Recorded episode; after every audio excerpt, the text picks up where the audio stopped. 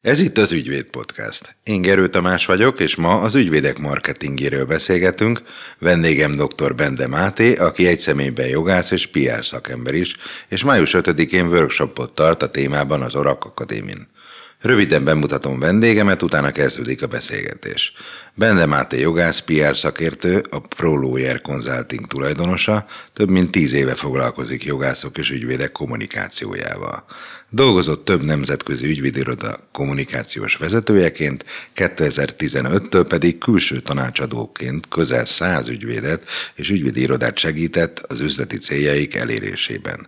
Öt éve a Szegedi Jogi Kar meghívott előadója, jogi marketing és kommunikáció kurzus vezetője. Akkor kezdjünk is bele. Jogászként hogy kanyarodtál a marketing területére? Kiadónál voltam jogi szerkesztő, az egyetem után ott helyezkedtem el, és egy idő után hozzám tartozott az ügyvédi szegmensnek jó néhány terméke.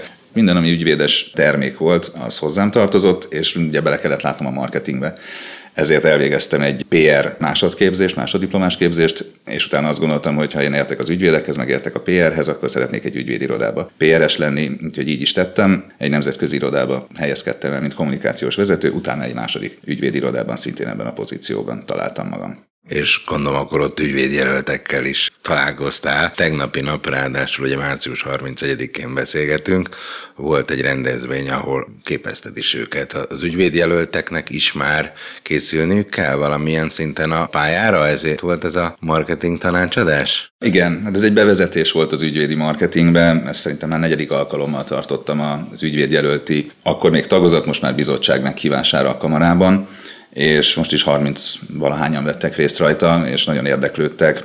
Több olyan már ügyvéd ügyfelem van, aki ügyvédjelöltként kezdte el a marketinget, és elkezdte felépíteni magát saját bloggal, saját Facebook oldallal, amit utána sokkal könnyebb volt ügyvédi oldalá konvertálni. Több mint tízezer ügyvéd van Magyarországon, de hogy látod az ügyvédi piac állapotát marketing szempontból? Én azt látom, hogy azért a kisebbség foglalkozik csak marketinggel. Van a szkeptikus csoport, aki nem hisz az ügyvédi marketingben, ők ugye mondják azt, hogy ajánlás alapján jönnek hozzánk az ügyfelek, valaki még le is nézi a marketinget, azt mondja, hogy nem ügyvédhez méltó, és a többi.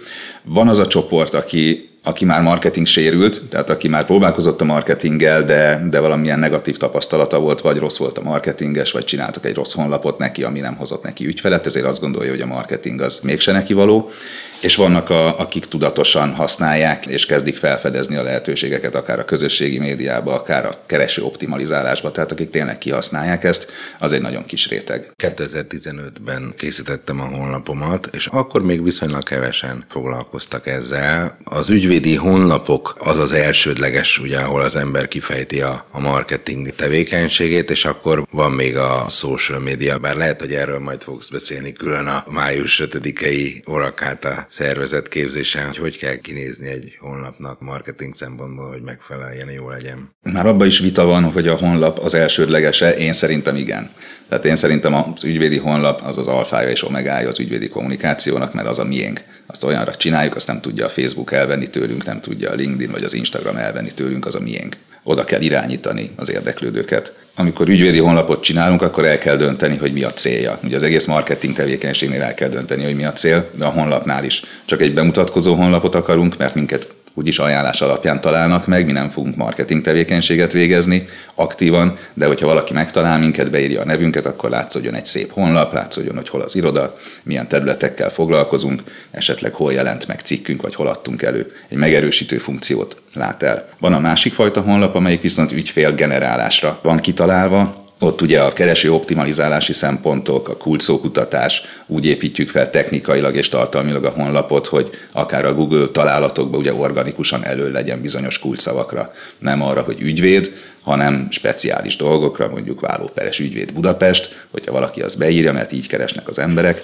akkor arra minél előrébb legyen. És ez egy aktív tevékenység az ügyvéd részéről is, mert tartalmat kell előállítani, és a mi részünkről is, mert technikailag is támogatni kell ebben. Tehát nagyjából ez a két szerepe van a honlapoknak. Az én honlapom egyébként nagyjából mind a kettő, bár apósom leszúrt, hogy túl sok tevékenységet tettem bele, és akkor olyan, mint egy ilyen vegyes kereskedés. Egyetértesz azzal, hogy az ügyvédeknek leginkább egyfajta nist, vagy ilyen specializációt kell mutatnia, és azt kell a nagy közönség felé leginkább bemutatni, hogy ő miben speciálisan jó. 12 ezer, 13 ezer ügyvéd, hogy nem lehet ilyen általános igazságokat kijelenteni. Tehát van, akinek az általános praxis a sok dologgal foglalkozom működik. Főleg vidéken, ahol ugye kevesebb ügyvéd van, ugye az ügyvédek fele Budapesten tevékenykedik, 6 ezer ügyvéd küzd egymással, míg ugye a többi 6 ezer az a 19 vármegyébe van szétosztva, ezért nekik könnyebb is és nehezebb is a dolguk. Könnyebb marketing szempontból, mert a lokális marketing az sokkal könnyebb. Sokkal könnyebb arra hirdetni, hogy ügyvéd Szeged, mint arra, hogy ügyvéd Budapest, mert ott 200 ügyvédből kell elő lenni, nem pedig 6000-ből. Van, akinek a specializáció jön be, aki egy speciális területtel foglalkozott, mondjuk akár in-house lawyerként egy média cégnél, és utána média jogász lesz, vagy médiával foglalkozó ügyvéd lesz, annak azt a nist kell megtalálnia, és azt kell hirdetnie magáról, azt kell kommunikálnia. De szerintem semmi baj nincs az általános praxissal sem, hogyha megfelelően tudja ügyfelekké konvertálni azt, amit ő el tud mondani. Nézzük meg egy kicsit a költségeket. Mennyit érdemes költeni marketingre? Igaz-e az a mondás, hogy nagyjából a fele tér térül meg. Te hogy látod ezt a kérdést? De nem is csak marketinget mondanék, hanem inkább kommunikációt, mert ebbe beletartozik a PR is. Én ugye PR-esnek tartom magam elsősorban, tehát én nagyon sok ügyfelemnek nem konkrét marketing tevékenységet végzek, hanem próbálom ismertebbé tenni, elismertebbé tenni, bejuttatni a médiába, vagy pedig felépíteni azt a szakmai presztízsét, vagy azt a brandjét, amit ő kitalált magának, akár nagy irodáról, akár egy személyes irodáról van szó. Bill Gates mondta azt, hogy az utolsó dollárját ő PR-re költené, úgyhogy én azért is szeretem a PR-t előtérbe helyezni, és nagyon sokszor az ügyvédeknek inkább arra van szüksége, hogy ismertebbek legyenek, vagy be tudják mutatni azt a szakmai tudásukat, amit egyébként nagyon nehéz bemutatni. Ha marketingről van szó, akkor viszont nagyon jól mérhető marketing büdzséket lehet felállítani, ha mondjuk a Google hirdetésekről beszélünk. Ott az ügyvéd kontrollálja, hogy mennyit költ egy hónapban, mennyit szán erre a hirdetésre, tudja mérni, hogy hány ügyfél jött belőle, el tudja dönteni, hogy megéri ez a pénz, vagy nem éri meg, emelni kell a kattintásért fizetendő pénzt, vagy nem. Most már a modern marketing világában sokkal könnyebb a helyzet, mert mérhető nagyon sok minden. Persze külön kell választani az egyszemélyes irodákat és a nagy irodákat. Mondjuk, ha azt veszem, hogy egy egyszemélyes irodának van, teszem azt havi 1 millió forint bevétele, akkor te mennyit javasolnál, hogy költsön marketingre? Hogyha ezt B2B piacnak vesszük, tehát business to businessnek, akkor arra azt mondják, hogy nagyjából 5%-ot az árbevételnek kell marketingre költeni, tehát akkor azt mondjuk, hogy 50 ezer forint, hogyha jól számolok. 50 ezer forintból egy egyéni ügyvéd Google hirdetéssel nagyon sokat tud elérni szerintem. Egy Google hirdetésnél a kattintásért fizetünk, azért, hogy valaki rákattint a hirdetésünkre, tök mindegy, hogy mi történik a honlapunkon, ahova átirányítja, de fizet a Google-nak ezért 2-300 forintot. Tehát nagyjából ennyiért lehet kattintást vásárolni most Budapesten ügyvédi keresőszavakra ki lehet számolni, ha mondjuk 2-300 forint egy kattintás, és van 50 ezer forintos büdzsénk, akkor hány kattintást érhetünk el, abból hány ügyfelet tudunk konvertálni a honlapunkon keresztül. Tehát ez egy ökölszabályként szerintem megfelelhet ez az 5 Érdemes ugye ismerni a Google-nak a rendszerét, mert ő sokat segít, viszont ott már érdemes szerintem vagy sokat tanulni és megtanulni a Google-nak a hirdetési rendszerét, vagy ott tényleg egy szakértőt megbízni, aki megcsinálja a kulcókutatást. Ugye a kulcókutatás azért kell, hogy tudjuk, hogy mire keresnek rá az emberek, mert mi gondolhatunk valamit, Ugye az ügyvéd azt gondolja, hogy a bontóperekre keresnek, de az emberek a vállóperekre keresnek. Akkor nekem arra kell optimalizálni a honlapomat, vagy a hirdetésemet. Ezért vannak a SEO szakemberek, akik megcsinálják ezt a kulcókutatást, elmondják, hogy hányszor keresnek az emberek erre az adott kulcóra, olyan tartalmakat fogunk írni, olyan hirdetésszövegeket írunk, akár négy-öt verzióba, és utána megnézzük, hogy melyik verzióra kattintanak a legtöbbet, akkor a következő hónapban azt fogjuk futtatni. Tehát mindig próbálkozunk és visszamérjük. Ezért érdemes szakértőt igénybe venni az ügyvédnek, mert az ügyvédnek nem kell mindenhez érteni. Ő is meg tudja csinálni majd a hirdetését, de a próbálkozásokkal és a tanulással sokkal több hasznos ideje megy el, amit egyébként lehet, hogy olcsóbb lenne kifizetni egy marketingesnek. És akkor az ügyvéd tud mellette ügyvédkedni, a marketinges meg marketingezni. Ehhez képest a nagy irodáknál hogyan működik? Tehát ott van külön marketing osztály, talán az egyik nagy nemzetközi irodánál láttam ezt, amikor meghívtunk vendéget, illetve kollégát onnan ahogy egyébként például külföldön van külön próbónú ügyvéd is a nagy nemzetközi irodáknál, ott van külön marketinges munkavállaló, vagy ez hogy működik? Én is az voltam, kommunikációs és üzletfejlesztési vezető volt a pozíció ennél a két nemzetközi ügyvédirodánál, ahol dolgoztam. Kommunikációs szakemberek vannak igazából. Ugye egy nagy iroda kevésbé használja a marketinget, ők sokkal inkább használják a PR-t. Minél kisebb az iroda, annál inkább kell szerintem a marketinget használnia, pont azért, mert mérhető. Egy brandépítés, egy ismertségnövelés sokkal nehezebben mérhető. Egy nagy irodának arra van szüksége, hogy mondjuk a top 20, top 30 irodák, hogy ő legyen az ismertebb, a logója, a szakértői sokat szerepeljenek a drága konferenciákon, menjenek networking eseményekre, és a többi. A egyszemélyes ügyvédirodáknak, vagy egyéni ügyvédeknek inkább a mérhető, minden forintot jól szeretnék elkölteni, marketingre van szükség. Ezért a nagy irodáknál, hát van Budapesten is olyan nemzetközi, ahol három-négy fős marketing csapat van. Pontosan mi a különbség egyébként a marketing és a PR között? Marketing az az eladásról szól. Az egy eladás támogatás, amibe beletartozik egyébként a termékfejlesztés is a marketing osztálynak a feladata, a kutatás, hogy milyen termékre vagy szolgáltatásra van szüksége a piacnak, az árazás, a piacra helyezés, és maga a reklám. Ugye a reklám és a marketing ugye ebben különbözik, hogy a reklám az egy kis része a marketingnek. A marketing az egy nagyon Excel táblás, unalmas dolog, amikor nézegetjük, hogy mi fogy jól, milyen üzenetekkel tudjuk felvértezni mondjuk a sales osztályt vagy a sales kollégát. A PR az pedig, az pedig egy menedzsment funkció, ami támogatja az egész szervezetnek a vezetését abban, hogy hogyan kommunikál a külvilággal. Tehát az átfogja az egész kommunikációját a cégnek, nem az eladás a konkrét célja, hanem az ismertség, az elismertség növelés, a bizalomépítés és a párbeszéd a célcsoporttal a közönséggel, vagy nagy cégeknél, akár a részvényesekkel. Ezért is gondolom a pro bono fontos, mert az is egyfajta jó szolgálat, annak, akik segítenek, de részben egy, az ismertséget vagy a jó hírnevét növeli az adott irodának. Az nem fog ügyfelet generálni, az jó érzést fog kelteni az emberekben, hogy ez egy olyan ügyvéd, aki segít másokon is.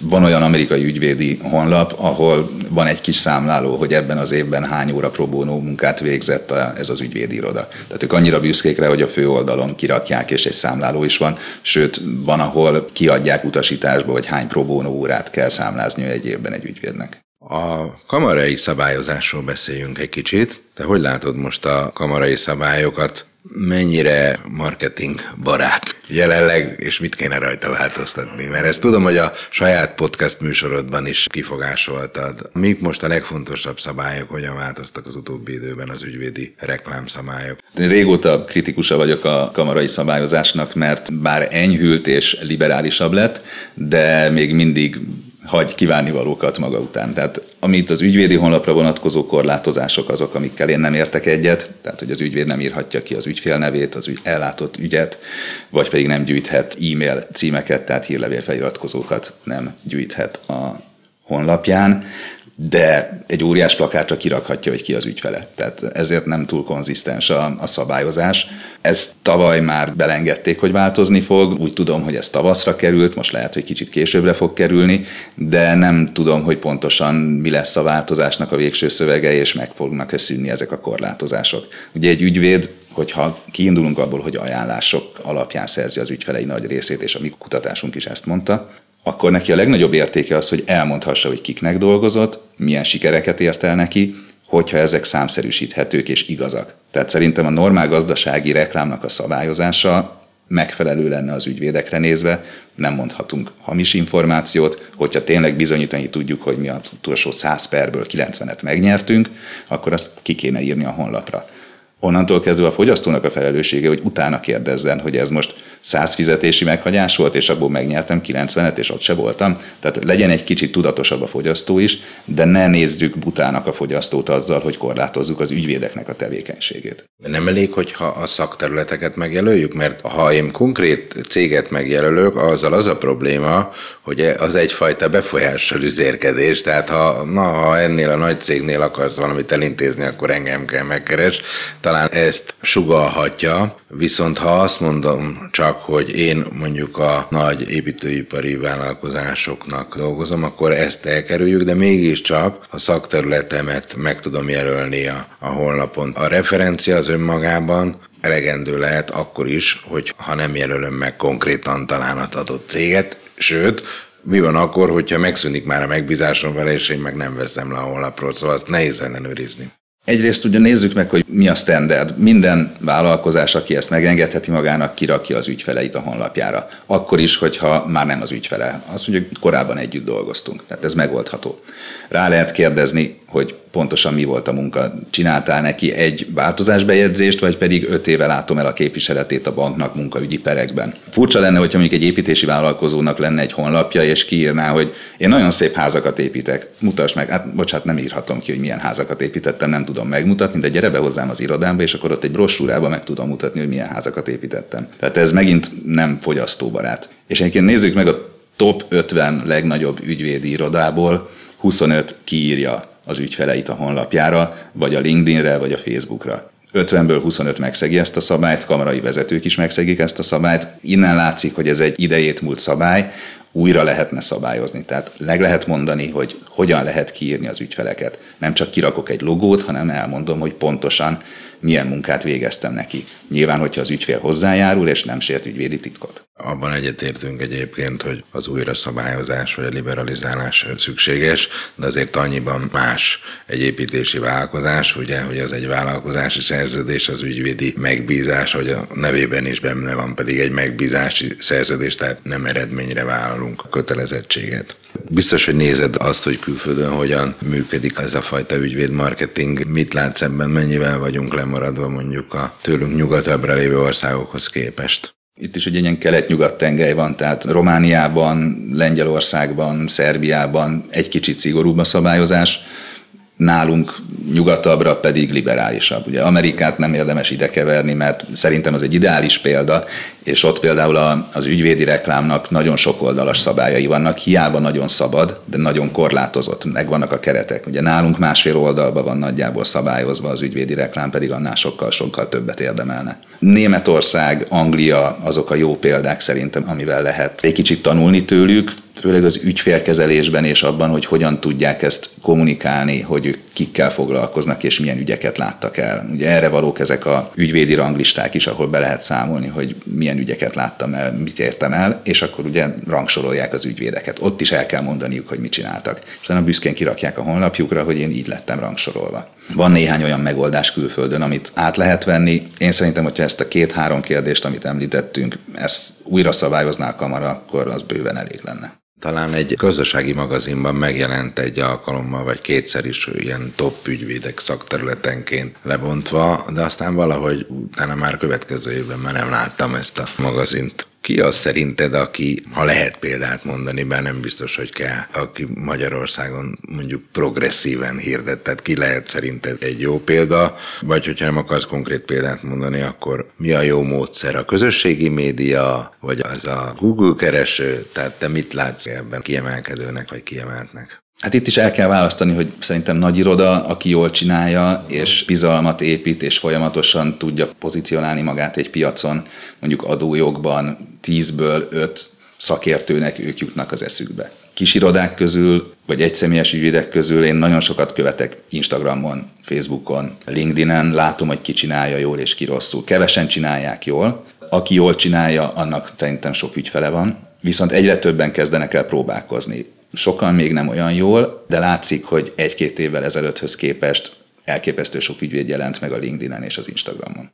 Igen, egyébként a LinkedIn-t azt én is úgy látom, hogy egyre inkább fejlődik ilyen marketing szempontból, most már én is többet használom. Rájöttem, hogy azért ott vannak igazából olyan ismerőseim, akik tényleg mondjuk a szakmájukban is elismertek, egy kicsit fejült mondjuk ilyen szempontból a Facebook. Az Instagram meg, ha jól tudom, akkor ilyen 20-30 éves korosztálynak leginkább a terepe. Hol érdemes hirdetni? Hát nem is hirdetni, de jelen lenni és kommunikálni. Tehát a LinkedIn az mindenképpen ott, mert szerintem 900 ezer aktív magyar tag van. Az a felső kategória kategória. Ott az üzleti kapcsolatokat lehet építeni, ott lehet ajánlásokat szerezni, ott tudom prezentálni az én szakmai tudásomat nagyon-nagyon mentek tavaly. Nekem szerintem 13 LinkedIn tréninget tartottam ügyvédi irodáknak, mert annyira nagy volt rá az igény, és nagyon jó LinkedIn-es tartalmak vannak már magyar ügyvédektől. A Facebook az kicsit ilyen behatárolhatatlan mostanság, onnan ugye a fiatalok elvándoroltak, 40 pluszos korosztály még ott megtalálható, nekik érdemes ott kommunikálni, viszont ott csak fizetősen lehet szinte, mert ilyen 4%-os az organikus elérése a Facebooknak, tehát ott hirdetés nélkül szinte nem is érdemes belefogni, viszont nagyon jól lehet célozni a hirdetésekkel.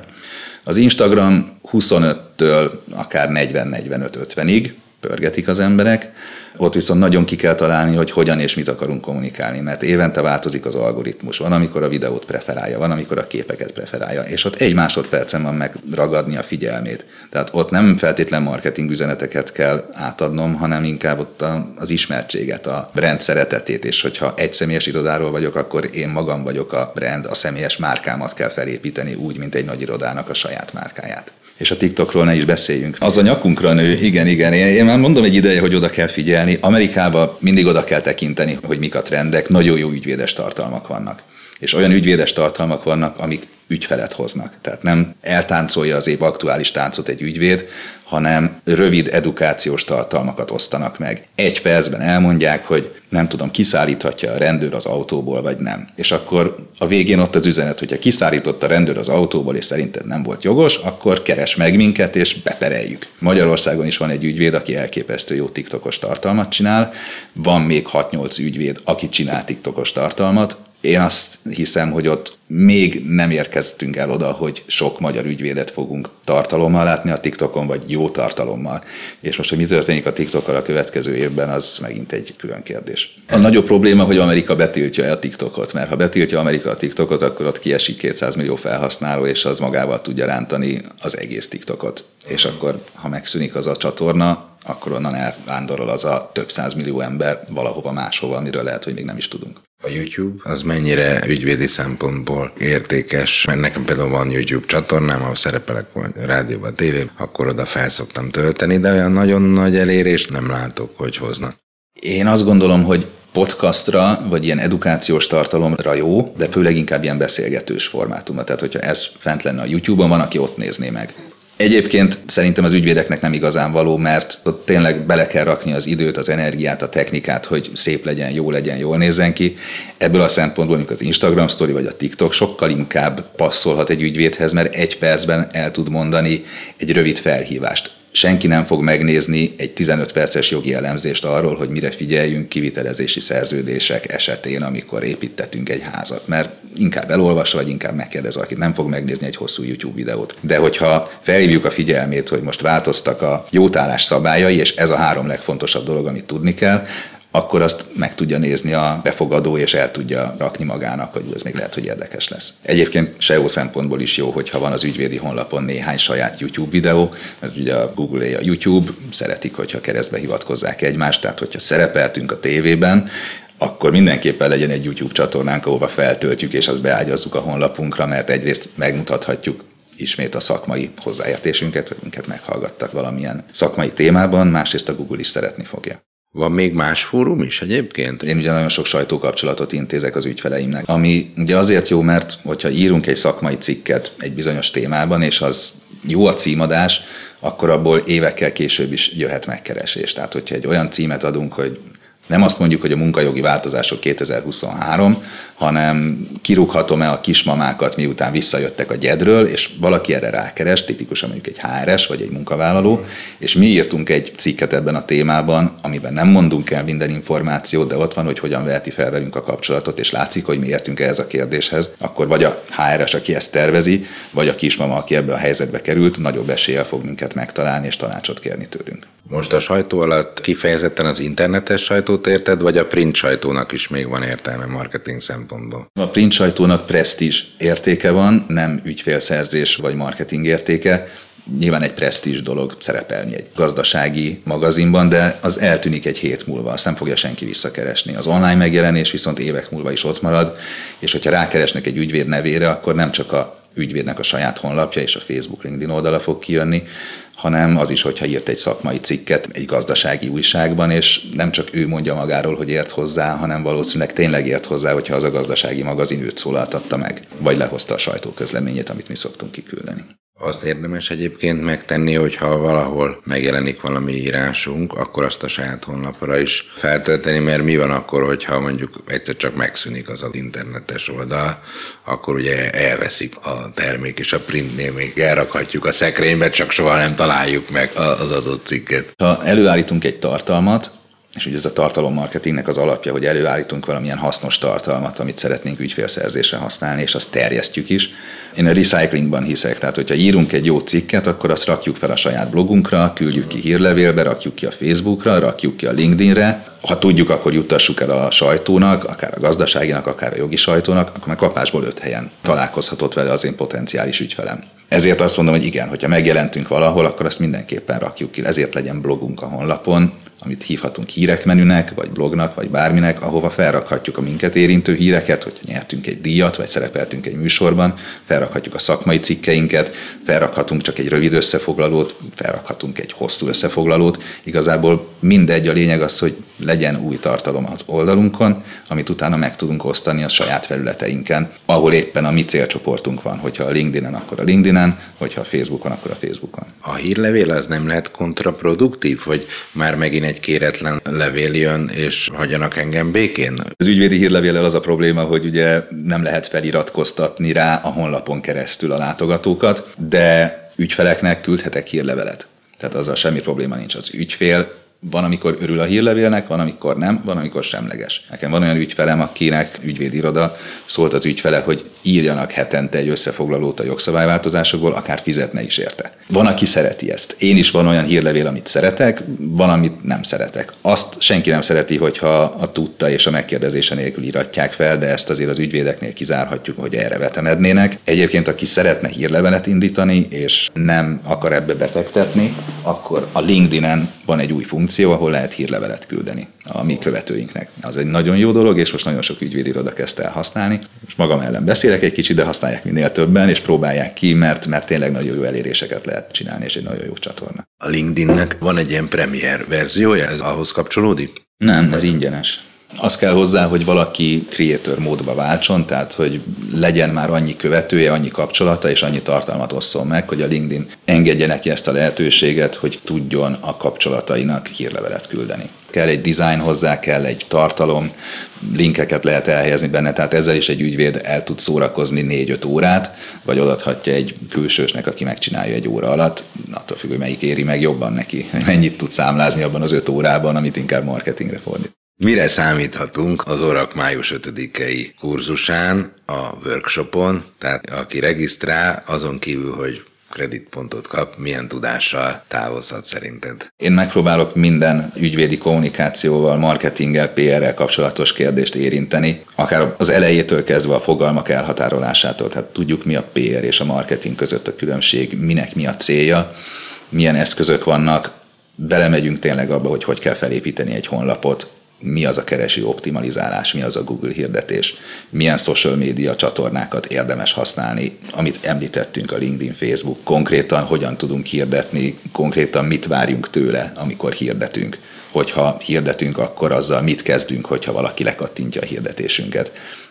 Megpróbálok mindenen átmenni, nem csak azért, hogy az ügyvédek onnantól kezdve maguknak ezt meg tudják csinálni, hanem hogy tudják, hogy mit kérjenek majd a marketingesüktől, vagy ha találnak egy honlapkészítőt vagy egy marketingest, akkor az ne verje át őket. Hogyha a három dolgot el tudnak már neki mondani, hogy én szeretnék kereső optimalizálást azért, mert Google hirdetéseket szeretnék majd futtatni, akkor ott lesz az a marketinges, hogy oké, okay, ez az ügyvéd tudja, hogy mit akar, nem fogom átverni azzal, hogy összerakok neki egy szép, de üres honlapot, amit soha nem fognak megtalálni az érdeklődők, hanem tudni fogjuk, hogy mit kérjünk, és el tudjuk majd dönteni, vagy el tudják majd dönteni az ügyvédek, hogy mi a céljuk az egész kommunikációval ismertségnövelés, az ügyfélszerzés, folyamatos ügyfélszerzés, vagy a időszakonkénti, amikor éppen kevesebb a munka, akkor egy kicsit rámegyek jobban a marketingre.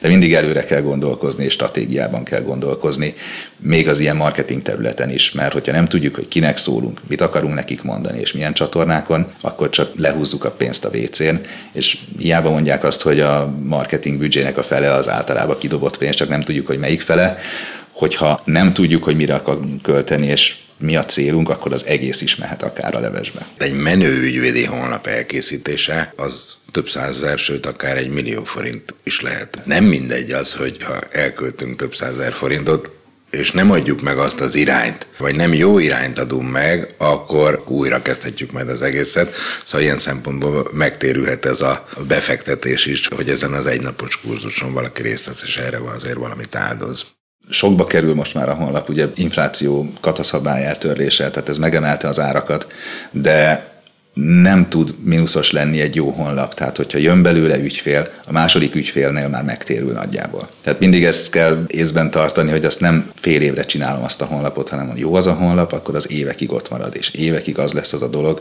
ami először megjelenik az interneten, ha beírják a nevünket. Ez a legfontosabb, mert az lesz az első. Vagy arra kattintanak rá, vagy semmire. Körülbelül szerinted az ügyvédeknek hány százalékának van honlapja? Mert nem mindenkinek van, szóval azért azt látjuk. Van honlapja, vagy van jó honlapja? Szerintem azért felének most már van honlapja, hogyha tippel nem kéne. Jó honlapja szerintem két-három százalékokban mérhető, és itt nem azt mondom, hogy csúnya honlapja van, hanem hogy nem ügyfélszerzésre kialakított honlapja van. Tehát van egy honlapja, amit tíz éve megcsináltak, akkor még teljesen máshogy működött a Google, máshogy működött az internet. Szép a honlap, nagyon jól néz ki, jók rajta a képek, de a Google az sajnos olyan gyakran van algoritmus frissítés, hogy átlépi ezeket a régi honlapokat, és egy kicsit fejleszteni kell rajta, vagy újat csinálni, hogyha szeretnénk ilyen úton ügyfelet szerezni. És ez az ellenőrző funkció, mi is csináltunk egy kutatást, 90% ajánlás alapján szerez ügyvédet de most már 50 százalék, és ez három évvel ezelőtti kutatás, akkor 50 százalék leellenőrizte az interneten azt az ügyvédet, akit ajánlottak neki. Ezért fontos, hogy legyen rólunk sok pozitív információ, mert nem fogja csak elfogadni, hogy ó, ezt az ügyvédet ajánlotta, tök jó, akkor én is hozzámegyek. Az lesz az első, hogy beírja a Google-be. És honnan fogja beírni a mobiljáról? Tehát 70% mobilon írja be. Hogyha mobilon is rossz a honlapunk, akkor azonnal becsukja és megy egy másik ügyvédhez. Persze ez is fontos, hogy egy mobil barátnak kell lennie az adott honlapnak. Egyébként még egy utolsó kérdés eszembe jutott, hogy ezt az algoritmus változást, ezt egyébként ti honnan tudjátok, hogy most mikor változik? Nem mondja nekünk a Google. Szerencsére, meg a Facebook is. Tehát ők szólnak, hogy most lesz egy algoritmus változás, a nagy algoritmus változásoknak pontosan leírják a tartalmát, hogy most mi fog változni, hogy miket fogunk preferálni. Például tavaly volt egy nagy algoritmus változás, ami nagyon sok amerikai ügyvédet érintett, mert arról szólt az algoritmus változás, hogy preferálni fogja azokat a honlapokat, ami emberi nyelven van megírva, kevés benne a szakszó. És ugye nagyon sok ügyvédi honlapon sok szakkifejezés szerepelt, amit nehezen értettek az emberek, ezért letolta a Google a találati listán ezeket az ügyvédi honlapokat, és azokat preferálta, ahol értelmes emberi nyelven mondják el az adott jogi problémát. És ezért nagyon sok ügyvédi honlapot újra kellett szövegezni, hogy Google és felhasználó barátabb legyen az a felhasználó barátabb, ami érthetőbb és nem jogi nyelven van megfogalmazva. Ugyanakkor ez megint az ügyvédeknek egy nehéz feladat, hogy ne a jogi nyelven próbáljuk elmondani az adott jogkérdést, mert hogy a bíróságon meg úgy kell, és akkor egyfajta másik nyelvezetet kell találjunk ahhoz, hogy ügyfeleget szerezzünk, gondolom, akkor ebben is segített a képzés. Igen, arra kell gondolni, hogy kinek írunk. Ha az újságírónak írunk, vagy az ügyfélnek írunk, akkor máshogy írunk. Hogyha a bíróságnak írunk, vagy egy kollégának írunk, akkor máshogy írunk. Mi is szoktuk azt csinálni, hogy kapunk egy sajtóközleményt egy ügyfelünktől, és abból csinálunk két-három verziót. Máshogy jelentetjük meg a jogi újságokban, és máshogy a gazdasági újságokban, és máshogy mondjuk egy HRS, mert más fogalmazásra van szükség. Ugyanaz a mondani valója, csak máshogy helyezzük a piacra, mert tudjuk, hogy kinek szólunk. Más a célközönség, és ez egy nehéz feladat az ügyvédeknek átállítani a fejükben, hogy most máshogy kell írnom. Ebben szoktunk segíteni, hogy az elején kijavítjuk ezeket a szövegeket, de két-három-négy alkalom után erre, erre rá lehet érezni. Hát erről majd többet akkor a képzésen. Máté, köszönöm szépen a beszélgetést. Köszönöm a meghívást.